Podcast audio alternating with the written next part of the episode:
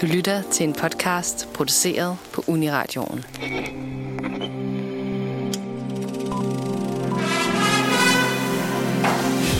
Velkommen til Filmmagasinet Nosferatus årlige top 10. Mit navn er Karoline Ballstrøm, og med mig i studiet, som altid, har jeg Claus Nygaard Petersen. Som altid, du får det til at lyde, som om jeg ikke har noget liv. nej, nej, det var ment på den måde, som at det er noget, vi gør hvert år. Vi oh. står altid for at lave øh, Nosferatus top 10. Og mere eller mindre frivilligt, så er det jo faktisk bare dig og mig, der dikterer, hvad hele redaktionen åbenbart mener. Fordi i år, grundet corona, er det jo bare dig og mig i dag. Ja, det er jo en af bonuserne ved corona, det er, at man kan isolere sig hjemme hos en, og så lave sit eget lille studie, og så sige, nu laver vi en podcast. og det er os, der bestemmer. Især når den ene er podcastredaktør. ja, tak. Men faktisk, så har vores øh, kære, elskede redaktion jo lavet en, øh, en form for top 10. De har taget redaktionens favoritter. Ja, øh, men det er ikke, hvad, hvad vi har tænkt os at gøre i år.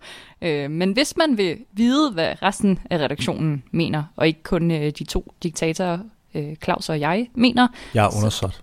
ja, så kan man øh, gå ind på nosferadio.dk og, og finde øh, året, der gik artiklen øh, med redaktionens favoritter, som helt klart er et læsværd.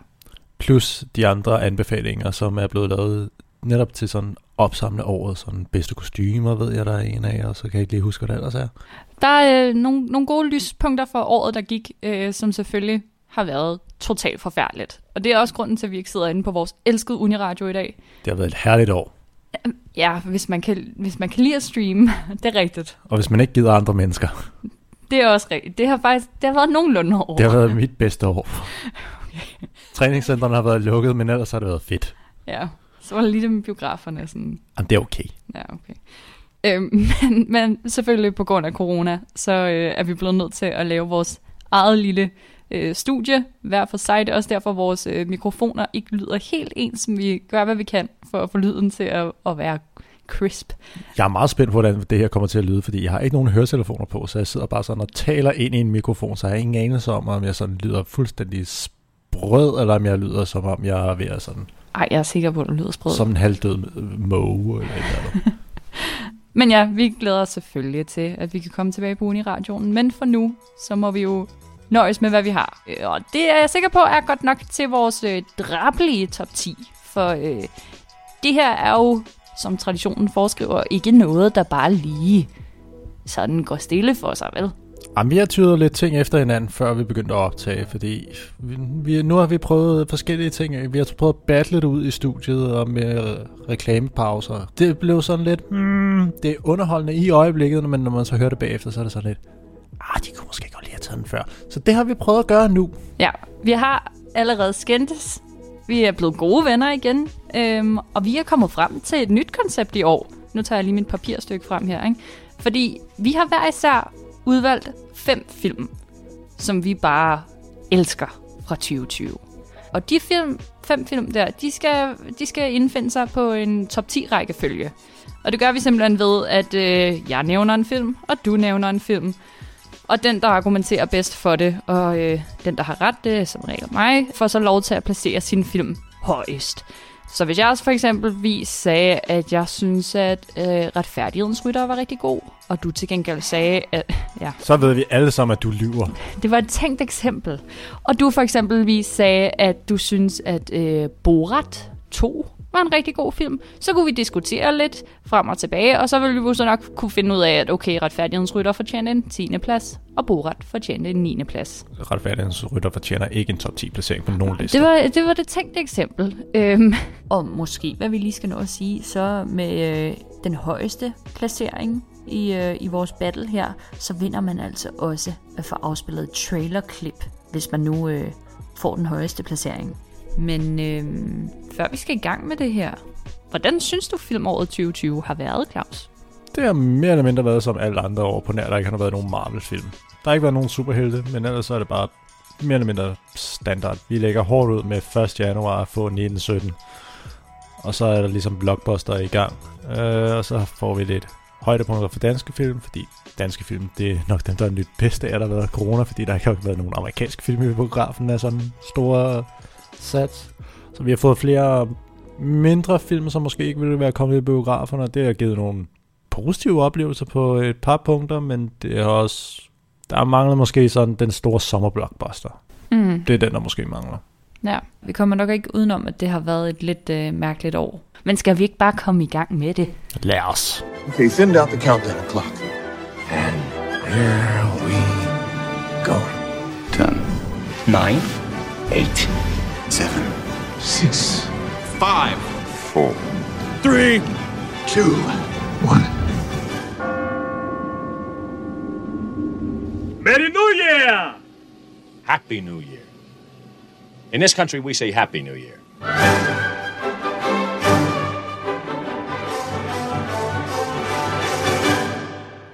Happy New Year! Fra Corona hjemmestudiet er vi nu klar til endelig at gå i gang med den store showdown. For lige at rise op, hvordan det hele foregår. Vi har snydt lidt, som brødrene Prise ville sige, og bagt lidt hjemmefra. Vi har sørget for, at vi ikke har de samme film på vores to top 5 lister. Og så vil vi herefter nævne en film, som vi hver især har arrangeret, så nummer 5 kommer til at battle med den andens nummer 5, og så fremdeles indtil vi når nummer 1. Hmm. Ja. Så nu fremlægger du simpelthen øh, din, din femte bedste film fra året 2020, og det samme vil jeg gøre. Og nu må vi jo så se, hvem der får en sølle 10. plads, og hvem der kryber lidt op af, af rangstigen til nummer 9. Vil du ikke starte, Claus? Mm, Det vil jeg da godt. Mm.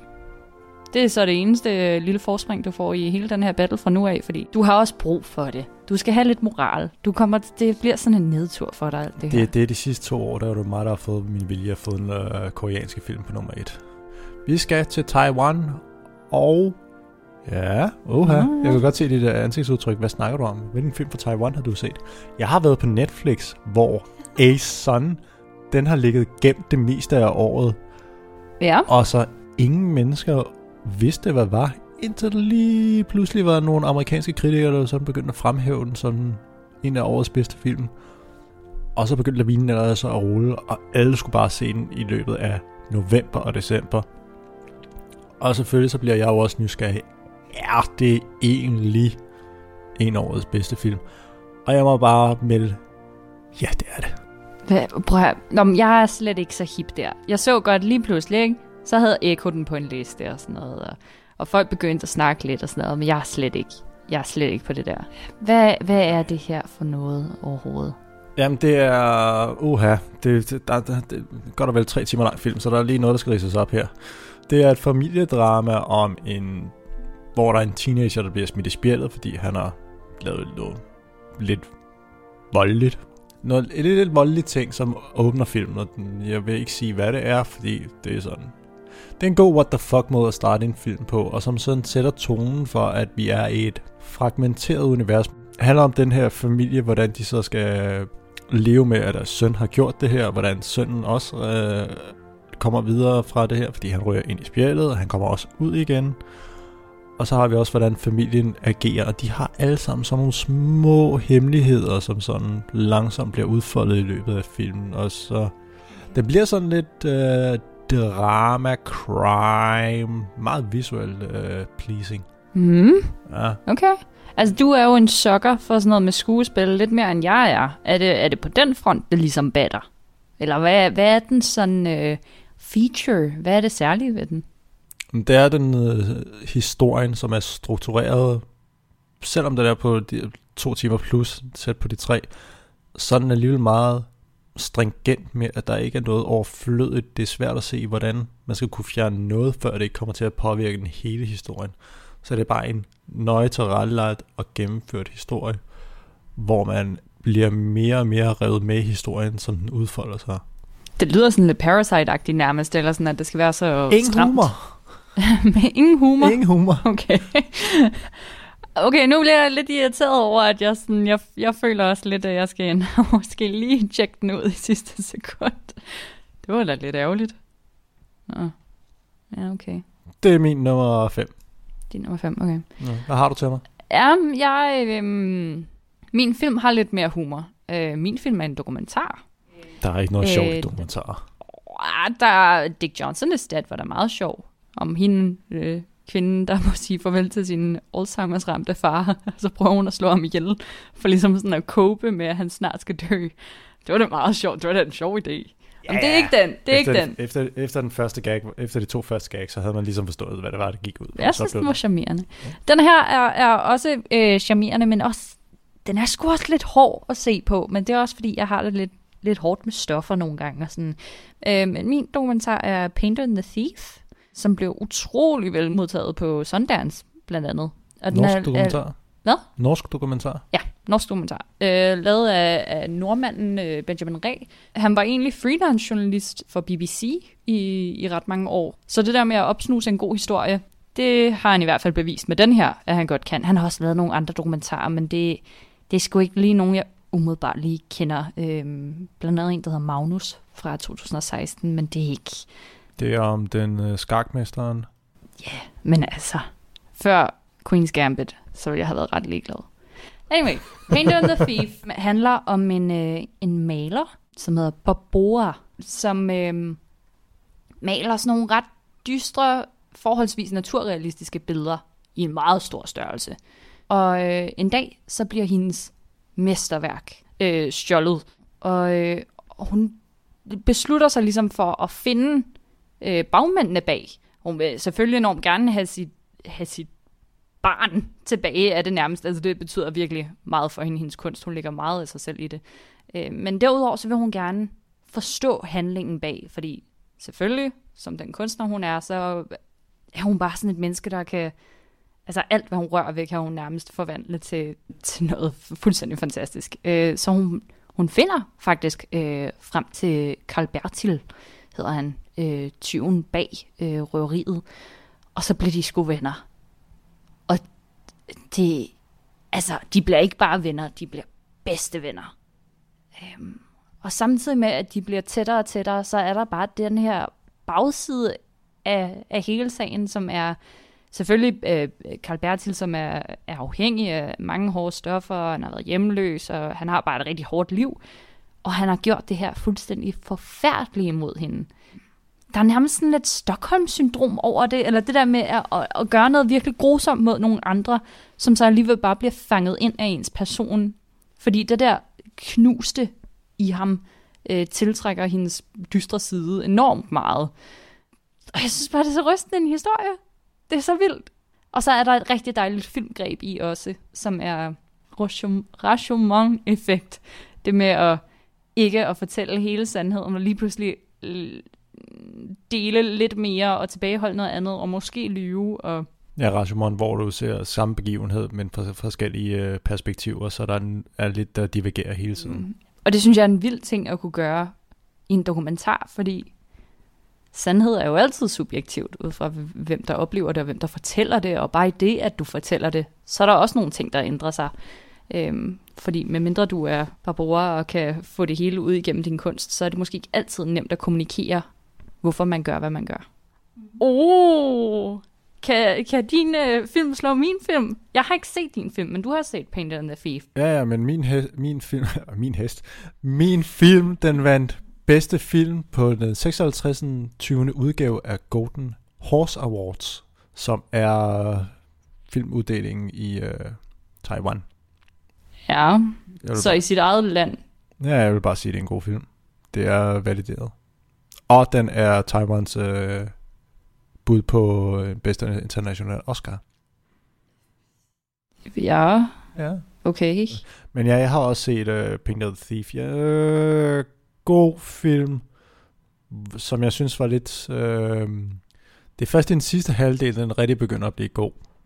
Der, hvor de begynder at modsige hinanden lidt, eller sådan... Ja, hvor der begynder at blive leget lidt med... Hvor der kommer lidt mere interessant fortællemæssige greb ind, som du nævner med det her Rashomon-eske øh, måde at fortælle historien på. Fordi op til da, så begynder det, at den meget lige frem. De første 10-20 minutter, der er den meget lige frem, og der ser vi det hele fra Barbros synspunkt, og det bliver sådan, nå okay. Og du havde nemlig, du havde været meget, meget, du var meget glad for den, fordi du havde set den før mig, og det var sådan, ja okay, den er fin nok indtil videre, men jeg, et eller andet sted, så tænkte jeg, shit, hun er nem at imponere.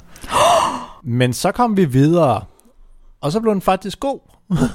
så jeg kan godt forstå, hvorfor du har den på, og jeg kan også godt forstå, hvorfor den er der, fordi det er en rigtig god film, Altså, jeg, jeg er fint med, at Ason den får 10'er. Det er du okay med? Den, der har gjort stadig hænger... Altså, hvornår så jeg den her Paint of the Thief? Den så jeg tilbage i noget marts-april under første lockdown. Den hænger stadig ved. Jeg kan huske alt, hvad der sker i den. Mm. Ja. Så jeg vil godt give den, at den holder... Okay. Den laver et indtryk, som holder ved i længere tid. Fair nok. Jamen, den, okay, men jeg prøver, jeg tager alt, hvad jeg kan. Det er fint. Jeg får en uh, Paint of the Thief for en 9. plads, og A Son for en 10. plads. Problemet med Paint of the Thief er, at øh, nu snakker du om, at din har, har Oscar-håb. Øhm, og når man kigger på forrige års dokumentarer, så bliver det sgu lidt svært for, for Paint of the Thief, tror jeg, fordi der er, der er både Time, Dick Johnson is Dead, som vi lige snakkede om. Jamen, Øhm, Dick Johnson skal ikke vinde noget. Så god er den altså heller ikke. Nu må folk styre sig. det er en sjov gimmick, og der er også Rewind, som handler om forfærdelige øh, overgreb øh, i en familie og sådan noget. Så jeg tror måske, Paint of the Thief får lidt hårdt, øh, men derfor så fortjener den jo også at blive nævnt nu. Og fordi jeg har vundet, så får jeg jo lov til at få mig et trailerklip. Two paintings were stolen from a gallery in Norway today. The paintings were stolen in broad daylight. We had his name from the court papers.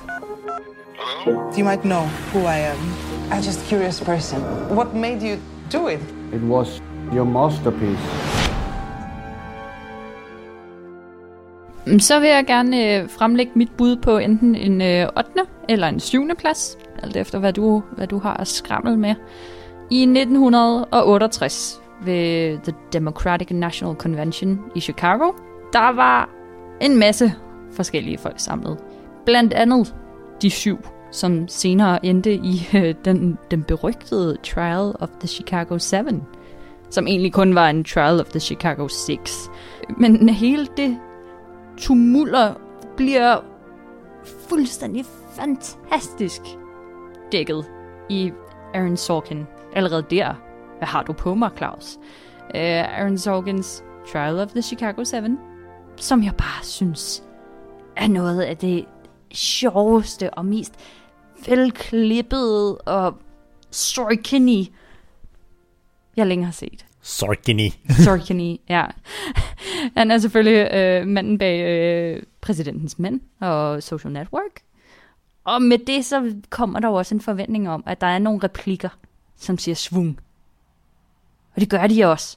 Og det gør de blandt andet på grund af Sacha Baron Cohen, som vi jo desværre ikke har haft plads til senere på listen med Bord 2, som jeg jo synes var en fornøjelse. Hvorfor er den så ikke på?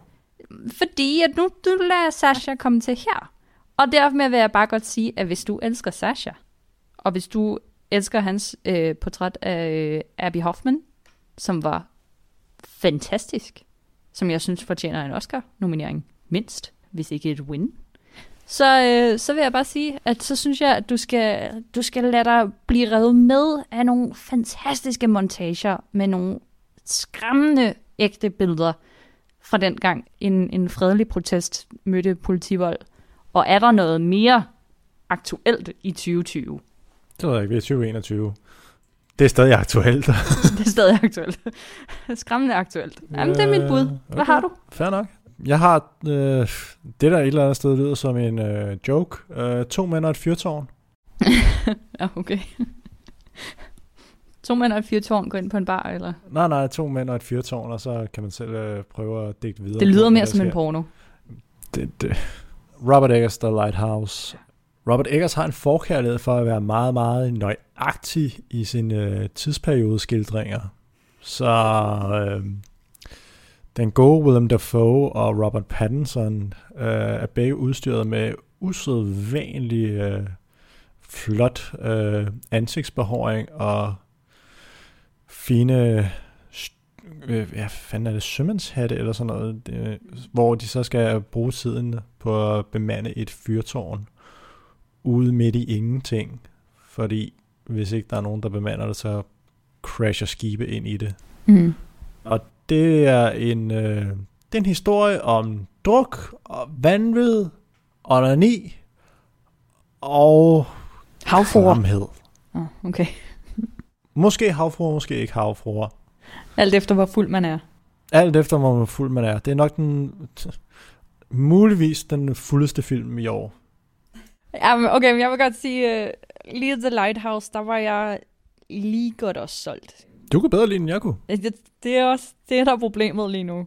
Det er også fordi, øh, Eggers går jo, som du nævner, enormt meget op i det der med ligesom at være øh, præcis i sin skildring af ting. Og nogle af de replikker, Dafoe og Robert Pattinson, de har, er for det første fuldstændig sindssyge. Øh, men deres skuespil er jo out of this world. Og så har vi ikke engang talt om øh, fotograferingen, som også er sådan... Den er øh, filmet i et lidt øh, sjovt format. Sådan Instagram-formatet, du må godt sige det. Det ved jeg ikke, hvad jeg, jeg kalder det bare 4-3. Instagram-formatet. Instagram-formatet. Okay, unge mennesker. det er det, det hedder. Som udover det lidt, spise, lidt spøjse format, så er det også bare crisp, klare, lækre billeder. Der er virkelig kæde for detaljegraden. Og det er også så godt, så det bliver også nomineret. Mm. Mm. Derudover så er der det er forfærdeligt med, jeg ved godt i gyserfilm, så siger man altid, Det er ikke en gyserfilm. ej, det er en gyserfilm. Det er det ikke. Jeg var skræmt. I gyserfilm, så siger man altid, baseret på en virkelig historie. Nej. Men The Lighthouse er jo baseret på en virkelig historie. De sagde det ikke, så det tæller ikke. Nej, okay. Men der var jo faktisk to mænd, som blev, blev sat ud på en ø.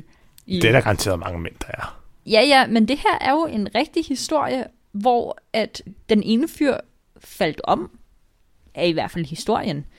Øh, og, og den anden øh, var så bange for, at han ville blive beskyldt for mor, for de var kendt for at være, være uvenner ofte, de to. Så han var bange for, at nogen ville tro, at nu havde han endelig gjort det. Så i stedet for at indrapportere det og blive hentet fra øen, så blev han på øen med livet. Og det var en klippeø, så han kunne ikke grave det ned nogen steder. Så han fik suret det fast til ydersiden af deres hus. Og han skulle efter sine være blevet drevet sindssyg af at skulle se på den der rådnende krop. Fordi hverken ved eller bedre, så rammer der en kæmpe storm. Så selv hvis han havde ringet efter hjælp, eller kontaktet efter hjælp, så var der ikke nogen, der ville kunne komme og hente ham. Så han skulle bare være alene på den der ø, med den der rådne krop. Og altså... Jeg, okay, fint, du får den. Du får den. Jeg gjorde ikke engang øh, Du gjorde ikke engang noget. Jeg sad her stille og roligt og bare sagde, Fint. Trial of the Chicago 7 på en 8. plads. Den er nu altså også ret historisk præcis, vil jeg lige hilse at sige. Der er altså nogle øh, kostymer. altså jeg var klar til at sætte med den op på en syvende plads, men Ej, det skal du ikke sige nu jo. How long have we been on this rock? Five weeks? Two days? Help me to recollect. Vi går hastigt videre til Battle of 5. og 6. pladsen. Mm. Ja. Yeah. Du har spillet din dokumentar ud, så spiller jeg min dokumentar ud. Uh, jeg troede, vi var færdige med dokumentarer. Songs of Oppression handler om en en lille flække i øh, Sydamerika i øh, for foden af en Andesbjergene i Chile. Et sted, der hedder Villa Bavaria. En lille tysk koloni og et idyllisk turistmål, som blev grundlagt af en tidligere nazist, som Wait, what? startede en... Øh, han er muligvis nazist, muligvis ikke. Han der er lidt... Øh, er en, en grum fyr. Det lyder lige så idyllisk. Det er det også nu, fordi nu er alle, øh, alle de mennesker, som foretog diverse overgreb og styrede tingene med kultlignende hård hånd og var yndede hjælper af Chiles diktator Augusto Pinochet, når der skulle tortureres mennesker. Oh my god. De døde, så... Okay, så super. Så det her, det er en dokumentar om stedet. Dengang de det var der- slemt. Ja, og sådan, hvordan forholder beboerne sig til den forside, der er, og hvordan det hele har foregået og sådan. Okay, Ja, så sådan et tilbageblik. det er et tilbageblik på, hvordan det er at være en kult. Ja, okay. Mm, Claus, der ved jeg sgu ikke helt. Den er dansk. Den er dansk. Den er dansk. Jeg har ikke set den. Nej, den har vandt bedste dokumentar på CPH Docs. Mm. Ja. Ja. En kvalitetsstempel, der vinder noget. Den har ikke fået premiere, øh, bred premiere endnu. Mm. Så det er en 2021 øh, fornøjelse, der kommer ud. Ja. Ah, Jeg ved sgu ikke rigtigt. Øhm, om fra en kult til en anden. Nej, det er tavligt at sige. Jeg har uh, The Sound of Metal med på en uh, potentiel femteplads. Hvor får du kulten derhen? Jamen, kulten, om det, okay, men det vil jeg godt, det vil jeg godt komme med. Uh, Sound of Metal handler om en heavy metal trommer, trommespiller, som uh, langsomt er ved at miste sin hørelse. Og som, som det ser ud for ham, så er det ligesom til at overkomme, fordi han ikke ved bedre. Han ved nemlig ikke, at han er ved at blive komplet døv, hvilket jeg kan ikke forestille mig noget værre for en musiker. Den er instrueret af Darius Marder, som øh, har skrevet Place Beyond the Pines med Ryan Gosling. Lækker. Men øh, Undskyld, det kan stoppe, stop, stop, stop. Lækker. Ja. det var den beskrivelse af den film. Ja, øhm, men, øh, men der hvor kulten kommer ind, er, at, øh, at den her stakkels trommeslager, han skal ligesom leve og med, med sin, sin svage hørelse. Og det gør han ved at blive introduceret til et fuldstændig fantastisk sted. Et frirum for døve. Sådan et lille, lille samfund ude i ingenting. Hvor man ikke må have telefoner til at starte med. I hvert fald, når man skal til at vende sig til den her nye øh, lidelse, kalder han det jo i hvert fald i starten. Åh, det er bare et frisk pust, fordi det kunne være en tragedie, og det er det også langt hen ad vejen, fordi han er så, så ulykkelig, men den her proces, synes jeg bare er så sindssygt flot skildret. Altså hele hans, hans følelsesliv sidder bare helt ude på tøjet, fordi han, han har bare mistet den stemme, han plejede at have. Og nu må han finde andre måder at, at eksistere på, fordi han, bare er så, han er så kunstnerisk og kærlig, og han kan bare slet ikke få afløb for det længere. Og dig er alle, Claus, som elsker et godt skuespil. Det er mig. Riz Ahmed. Shit, mand. Kom nu. Kom nu. Ja, ja, men han gør det godt. Jeg er ikke, øh, jeg, jeg er fan. Og det lyddesign. Åh! Det krischer og krascher og gør ubehagelige ting. Ej, jeg synes, det er så flot. Og det var den, det er en feel-good film forklædt som et mareridt. Og det synes jeg, at man skal tip hatten for. En feel-good film. Ja, det er det, fordi det er bare, selvom han måske ikke, ikke er så god til at gribe mulighederne, så er de der for ham, og det kan være meget befriende at se. Det, er, det, det, kan man jo, det kan man jo tænke lidt over i sit eget liv, ikke? At måske så ser det rigtig dystert ud, men måske findes der sådan nogle små lyspunkter, som man bare glemmer at, at, at se. Og så kan man jo se dem for ham. Og det, det er bare en rigtig god film, og jeg græd rigtig mange gange. Fordi det var bare så godt. Og så synd. Græd du ikke? Åh, oh, det var tilbage i det start december. Uh, det tror jeg ikke, men jeg var berørt. Okay, fint. Men altså, okay, fint. Øhm, prøv at se, jeg har allerede glemt, hvad din... Hvad var det, du øh, kom med lige før? Songs of Repression. Det er begge to nogen med musik, åbenbart. Please, hvis, hvis jeg nu får den her, ikke? Så må, så må du bestemme den næste. nej, nej, jeg ved godt, hvad det er, du fisker efter. Um, det er okay med mig. Må jeg godt få... Så får jeg en... en du får en femteplads. En femteplads, virkelig? Ja. Ej, det er jeg glad for. Tak, Claus. Your hearing is deteriorating rapidly. We'll come back. Till then, Lou, we just keep going, okay? No. Lou, No. let's play tomorrow. Let's see what it's like, okay? I'm gonna be like a click track. You can play to me. I can't hear you. Do you understand me? I can't. I'm deaf. I'm deaf. Fuck. Åh, oh, shit. Det er jeg slet ikke klar til det her. Og det I hørte, det var Karoline, der indså, at nu er vi nået ned til de fire øverste pladser på vores top 10. Og det er nu de store slag, de skal stå. Ja, jeg kan bare ikke finde ud af, om jeg skal slå det helt store slag nu, hvis du forstår, hvad jeg mener. Eller om jeg skal gemme kæmpe slaget til lige om lidt. Shit. Ej, jeg, okay, men jeg Stoler bliver du ikke på din liste? Stoler du ikke på din rangering? Øh, nej, det gør jeg ikke. Jeg laver lige om. Øhm, okay. On the fly. Ja, jeg laver om. Jeg vil gerne øh, fremlægge min potentielle tredjeplads mod din forventede fjerdeplads. Åh, oh, nej. Okay. Portræt af kvinde i flammer.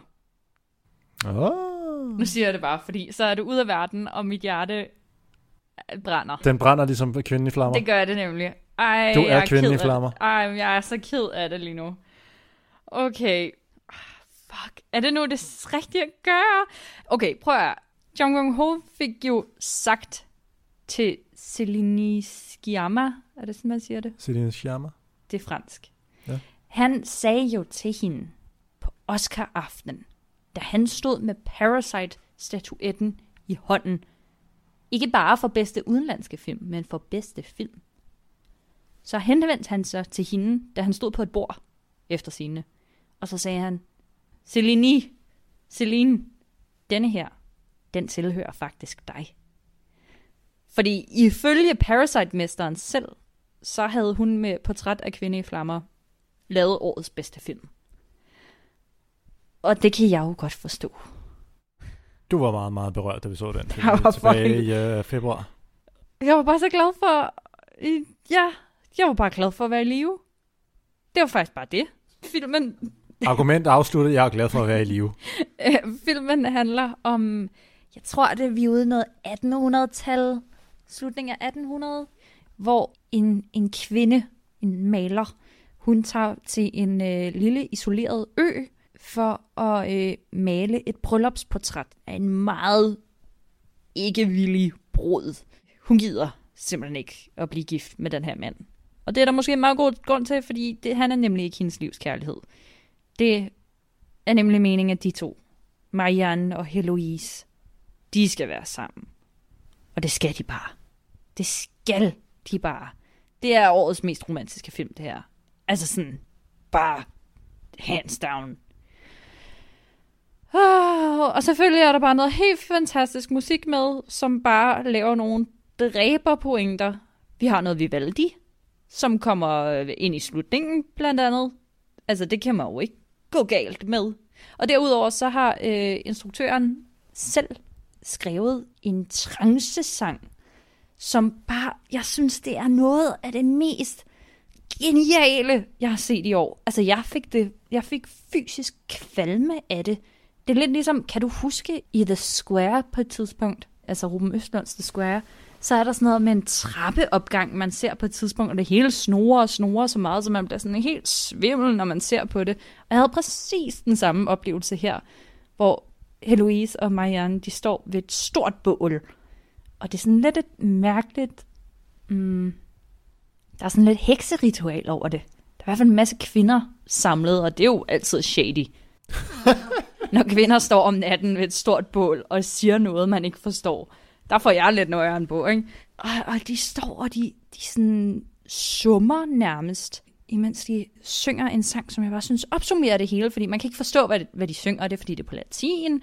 Og faktisk så er det en sang, som Skjermer selv har skrevet, fordi hun ledte efter sange fra 1800-tallet, som ligesom skulle gå til den her bålsekvens, hvor de to kvinder der, de også, altså det går virkelig op for dem, at de er bare bundet til hinanden på sådan en helt syg måde, hvor, hvor en mand slet ikke kan være med i deres verden. Og så har Sciamma, øh, hun har let blandt 1800-tals sange og fundet ud af, at det eneste, der ville kunne sådan gøre det retfærdighed, var, hvis hun fandt en sang med et virkelig højt sådan, slag i minuttet, som skulle være højere end hjerteslag. Fordi man skulle ligesom blive sådan lidt forpustet af at høre det, og jeg kan huske, det var præcis sådan, jeg havde det, da jeg så det, fordi man får det så dårligt. Og det er fordi, det, er sådan, det går bare lidt for stærkt til, at din egen krop kan følge med. Og så er det åbenbart, så har hun taget et citat fra Nietzsche. Altså, kunne det blive bedre? Hvor øh, citatet er, nu har jeg bare prøvet at oversætte det, at jo højere vi stiger, desto mindre ser vi ud for dem, der ikke kan flyve. Og det har hun oversat øh, til en linje, som er øh, they come fly, eller sådan, de, de flyver væk, eller de letter, eller sådan. Og det er hun så oversat til latin, og så synger de det igen og igen og igen. Hvilket bare er det der med, at sådan, de er to kvinder, og de har fundet kærlighed sammen, og de, de flyver så højt på det, men jo mere de gør det, desto mindre kan hele resten af verden forstå dem, eller sådan det der med, at de ligesom sådan, der er ikke plads til dem, og folk har ikke lyst til at gøre plads til dem, og folk ser, ser ned på dem, men i virkeligheden er det dem, der har fat i den lange ende. Dem, der har pointen. Og det der med at ture at være anderledes, og ture at stå inden for den, man er. Jeg blev bare så glad for at være i live. Hvilket leder mig hen til min film. Nå. Okay. What a life, what a life, what a life. Navnet på Scarlet Pleasure sang What a Life, som er titelsangen til Druk. Ja, okay, fair nok. Tak, jeg vil gerne lige have et klap på skulderen for den overgang. Ja, ja. Det er fandme også en god sang. Faktisk en gammel sang, som bare er blevet sådan genoplevet med druk. Ja. Thomas Winterbergs film om fire gymnasielærere, som besluttede sig for, at livet er lidt kedeligt og trivielt, og når man så hører om en norsk psykiater, som påstår, at man mangler cirka en halv promille i blodet for at kunne funktion- fungere ordentligt, så sætter de sig for for at teste tesen, under et videnskabeligt eksperiment selvfølgelig. Naturligvis. Det er postulatet. Mhm. Tak, Magnus Milan. Han er sød. Han er, Han sød. er rigtig sød. Ja. Han kan jeg godt lide. Øh, og det gør de så. Og en halv promille i blodet, det fungerer faktisk godt for dem alle sammen. Der er måske nogle af dem, der allerede har en halv promille i blo- blodet. Lidt spoiler senere hen. Fordi der er nemlig også konsekvenser ved, at man har en tiltagende promille i blodet, som siger du filmen ikke. udfolder sig. Altså hvis vi ser bort fra den hysterisk morsomme scene i Irma, hvor uh, Lars Rense, han skal, han skal vide, hvor deres fisk er henne. Ja. Ej, der er, lidt, der er lige på grænsen for mig, jeg synes simpelthen, det er for pinligt. Jeg kan slet ikke. Åh, oh, jeg synes, det er hårdt. Men det, det giver plads til nogle flotte skuespilpræstationer. Det giver plads til nogle flotte skuespilspositioner. Mads Mikkelsen, han får udfolder sit øh, dansetalent til UG, Mm-hmm. netop til musikken. Og vi har en Thomas Bo Larsen, som ikke mere er en højt råbende ung mand, nu er han bare en højt råbende gammel mand, som har det største hjerte, Ja. man har set nogensinde. Åh, oh, han er så sød. Ja. Han er næsten sødere end Magnus Milang. Som også er sød. De er alle sammen søde. Og så er der Lars Rante, den øh, søde musiklærer, som finder en elev, som har lidt svært, som han så på en måde bliver en, øh, skal vi kalde ham, mentoragtig type for, som man guider igennem. Og Randes karakter er jo håbløs ensom, fordi han som den eneste af dem ikke rigtig har fundet kærligheden. Thomas Bo Larsen er skilt. Mads Mikkelsen er lidt i et dødssygt ægteskab, som ikke rigtig... Øh, måske har ramt en midtvejskrise, og Magnus Milang er... Han har mange småbørn. De er faktisk alle sammen sådan bare det klassiske sted, hvis man skal se en mand i sådan midten af 40'erne, start 50 eller sådan, så er du højst sandsynligvis en af dem der. Jeg tror, alle kan spejle sig, også hvis man er kvinde for den sags skyld, eller noget andet. Så, så tror jeg, at alle kan, kan ikke ret genkendende til bare en af deres situationer. Også fordi Mads Mikkelsen jo ikke er den, der har ligesom har bukserne på i, i sit eget forhold i hvert fald. Han halser lidt efter. Han Mm. prøver bare på at følge med. Øhm, og det synes jeg var rart at se i en, i en hovedkarakter også, især når det er ham, som jo bare har verden for sine fødder. Så var det meget cool at se ham sådan lidt, øh, lidt bagefter, og ikke øh, helt have styr på tingene. Øh, særligt på den romantiske front. Det synes jeg var, det, det var friskt. Ja. Altså jeg spår også, at Mads Mikkelsen får en Oscar-nominering for bedste mandlige hovedrolle, fordi... Ikke birolle? Ah, nej, helt klart hovedrolle, fordi feltet er så lille af potentielle, så han kan godt komme ind der. Jeg vil sige, det vil undre mig, hvis ikke man forsøgte at få ham ind som hovedrolle, fordi man kan ikke. Altså, vi så Collateral forleden dag, hvor Jamie Foxx mere eller mindre også spiller hovedrollen, men bliver øh, nomineret i bedste birolle. Man kan ikke rigtig gøre det med druk på samme måde, fordi det er, den er så forankret i Mads Mikkelsen, mm. så man ikke kan komme udenom, at han er hovedrollen af de fire karakterer. Ja. Og Winterberg er jo også i forvejen et internationalt navn, altså så, så der er ikke noget problem øh, egentlig. Og Mads Mikkelsen er jo også, altså, Ja, ja, der er jo en, der skal overtage Max von Sydows plads, og hvem andre end øh, Mads? ja, der er en. oh. Min dansker siger jo druk, og mit, mit, mit menneske og min sjæl siger portræt af kvinde i flammer. Mm. Altså, som menneske, som menneske. Som menneske, vælger, som menneske vælger jeg kærlighedshistorien. Også fordi jeg synes, det- druk var bare forholdsvis lige frem. Altså der var et lille greb i forhold til noget, noget sort skærm engang imellem, hvor vi ligesom blev inddelt i nogle, Øh, de der akademiske kapitler i forhold til, hvor langt de var kommet med deres undersøgelser og sådan. Derudover, så var der jo ikke noget greb i druk. Altså, der var ikke nogen... Det var tageligt at sige, at der ikke er noget håndværk. Det er overhovedet ikke med på den måde. Det er bare... Øh... Det er klassisk solidt dansk håndværk, når det er bedst. Ja, kvadratisk praktisk, ikke? Rund. Rund. ja, jeg var godt gå med portræt af en kvinde i flammer. Fedt, mand! Yay! En tredje plads til portræt af kvinde i flammer. Ej, det er jeg virkelig glad for. Yay!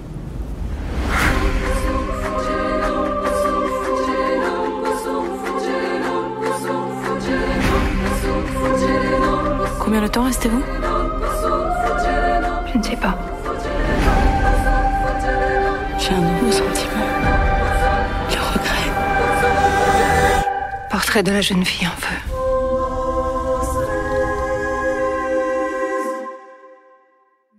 Rigtig, rigtig længe, så har filmskabere forsøgt at skildre nogle af menneskehedens absolut mest mørke stunder. Og med Skyfall-instruktøren Sam Mendes 1917, så synes jeg personligt, at der er sket et gennembrud, øh, når det kommer til fortællingen om selvfølgelig Første Verdenskrig. Og de her mareridsbilleder, som vi jo allerede har set de sidste 100 år, fordi der er jo ikke nogen, der ikke har set en, en dokumentar eller en anden form for krigsfilm om Første Verdenskrig. Men jeg synes, at Sam Mendes her har gjort noget fuldstændig genialt. Øh, for det første så forankrer han hele krigen i to soldaterkammerater, som egentlig ikke er særlig glade for hinanden, som har en meget konkret mission. De skal fra den ene ende af fronten til den anden for at advare de britiske tropper om et baghold, som ellers bare vil, vil ende i komplet udryddelse af britterne.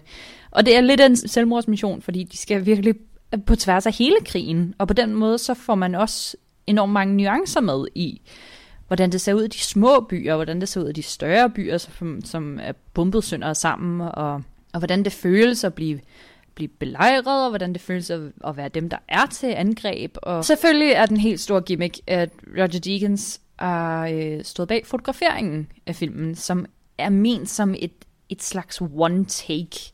Der er selvfølgelig nogle klip en gang imellem, men det er simpelthen så sømløst, at det, det kan være lige meget. øhm, Ej, nu synes jeg, du er generøs. Du kan, du, kan, du kan godt se, hvis du bare har ja, en ja, okay. du kan se dem, hvor du tænker, der så jeg den. Men i virkeligheden er der jo et utal af klip i den her. Altså, det er der jo. Og det tænker du ikke. Du tænker over fire steder. Og, og resten af tiden, så bliver du bare forfærdet over, at de må igennem pigtrådsmaskland og bare bruge deres sidste dråber vand på at få granatsplinter ud af hinandens øjne, og ej, men altså, jeg, det, det er så realistisk, og, og selvfølgelig som med alle ting, der er alt for forfærdelige, så på et tidspunkt, så kammer de her soldaters psyke også bare over, hvilket betyder, at det hele bliver sådan lidt drømmende, fordi nu kan de simpelthen ikke rumme tragedie længere, så på et tidspunkt, så bare i en genistreg, så bliver alt det der realisme, som bare også kommer med det der one take, det bliver bare smidt ud af vinduet. Og så, så kommer der bare sådan et svæve øjeblik, hvor det også bare virkelig går op for dig, hvad det er, du lige har set. Wow. Jeg, jeg tror helt seriøst på, at det her er nok den film, der vil gå mest ned i historien. Af alle dem, vi har nævnt i dag. Mm, okay. Jeg øh, counter med årets bedste film. Er teknisk set år, sidste års bedste film, fordi den havde premiere i 19, men den har først fået dansk premiere i 20. Ej, hvor jeg håber, det er den film, jeg tror, det er. Jamen altså, vi har jo siddet og hygget os lidt, før vi gik i gang, og jeg har jo spillet alle de andre ud, så der er kun en tilbage. Waves af Trey Edward Schultz handler om en familie i USA, sort middelklasse familie, hvor drengen Tyler er populær high school senior på wrestling-teamet, træner meget med sin far, fordi nu han skal fandme være den bedste nogensinde, og han skal få det college scholarship, han skal til OL og alt muligt. Men Tyler får en skade. Så det er ikke godt for Tyler. Og Tylers kæreste bliver gravid. Det er også lidt træls. Fordi Tyler er ikke klar til at blive far. Men hun vil ikke have en abort. Det eskalerer. Ting sker. Tyler ryger i fængsel. Og så... Du må ikke sige det. Du må ikke sige... Du må ikke sige årets største... What the fuck? Så er der en time tilbage i filmen, hvor der sker noget andet. Der er nemlig præcis en time tilbage. Og det... Ja. Der kan vi snakke om en sanselig film også. Den mest sanselige film, der overhovedet findes. Mm. Alene med det navn også, så beder du også bare nærmest om at blive sådan skyllet med. Kameraet arbejder i bølger. Lydsporet arbejder i bølger. Soundtracket af Trent Reznor og Atticus Ross arbejder i bølger. Skuespillet er fænomenalt. Kelvin Harrison Jr. Klasse skuespil. Sterling K. Brown. Altid en intens motherfucker. Lige meget hvad han gør. Han kan ikke bestille morgenmad uden at bare se intens ud. Og Schultz, som tidligere har lavet It Comes at Night. Fremragende horrorfilm. Jeg vil sige Krisha. Krisha. Faktisk er Ja. min yndlings af ham. Ja, ja, ja. Det er fandme også den sygeste film nogensinde. Værste familie kom sammen nogensinde. Men det er også som om, hvis man først forstår Charles, eller sådan, hvorfor han gør, hvad han gør, så er det som om, at som om det hele bare bliver større. Fordi det er bare så indløsende alt sammen. Altså, jeg er ude i, han har de sygeste daddy issues nogensinde.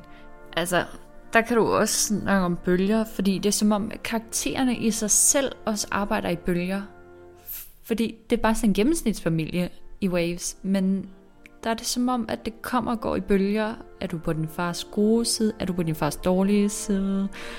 Det er som om karaktererne også sådan trækker sig og skubber frem, og der vælger bare hele tiden nye ting frem, og endnu en grund til, hvorfor ting er, som de er, hvorfor der ikke er noget at gøre, og hvorfor det altid vil være sådan her. Forstod du egentlig nogensinde det der? Fordi der er i Waves, altså der er sindssygt mange greb, men der er blandt andet det her med, at skærmen nogle gange bliver smallere. Det er som om, og nu er det lidt længe siden vi har set den, men det er som om, at når der er pressede situationer, eller noget, der er mere intens for karaktererne, så kommer vi ned i sådan et mast 16 format. Ja, vi går fuld... Det bliver klaustrofobisk, ligesom øh, karakterernes emotionelle øh, tilstand, så bliver det fuldstændig spidset til. Altså, kameraet spidser vidderligt til, ligesom situationen spidser til. Ja, så der kommer sorte bare både op og nede, som ligesom gør billedet smallere.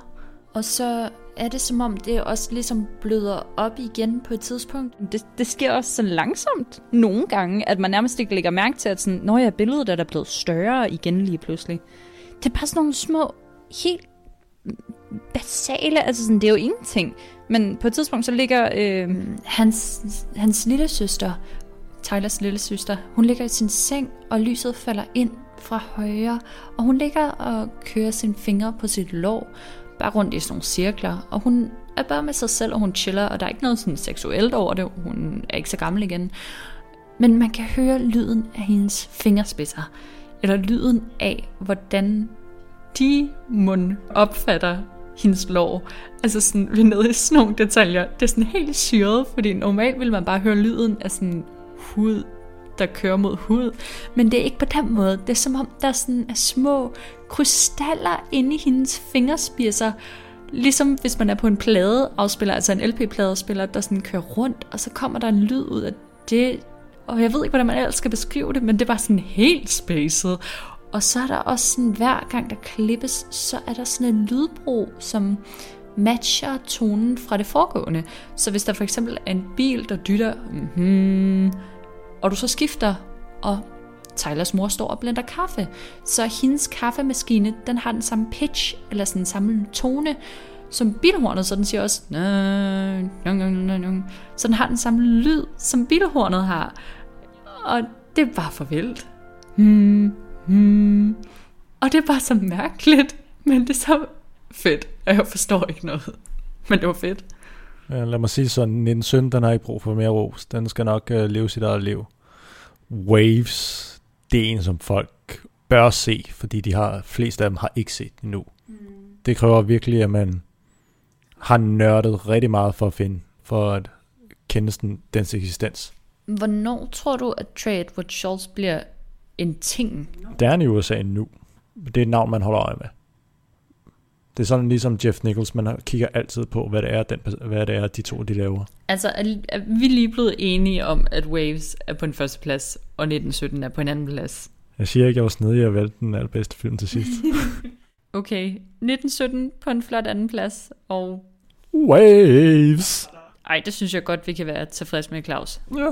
Det er godt, Claus. Ja. Tak for ingen kamp. Det, det var så lidt. Det gav sig selv. Stille og roligt. Stille og roligt. Så skal du have dig dit trailerklip, Claus.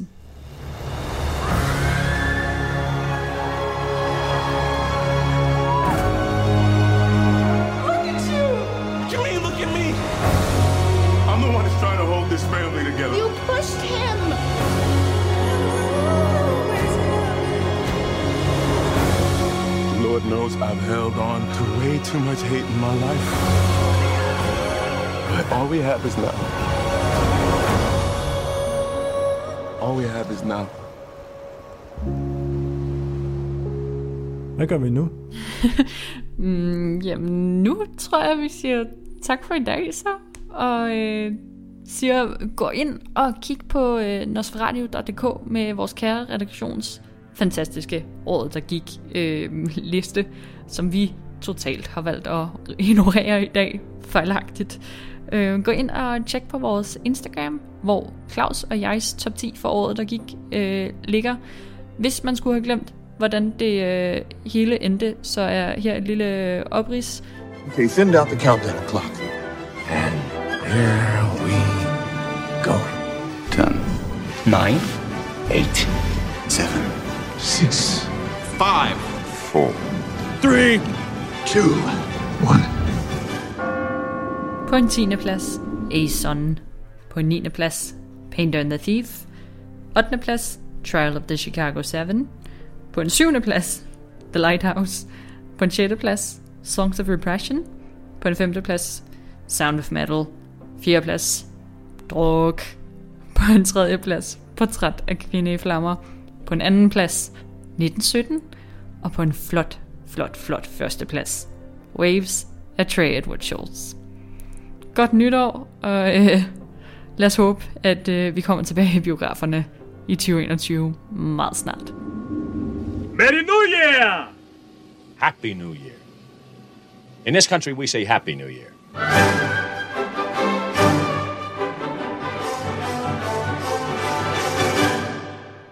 Happy New Year!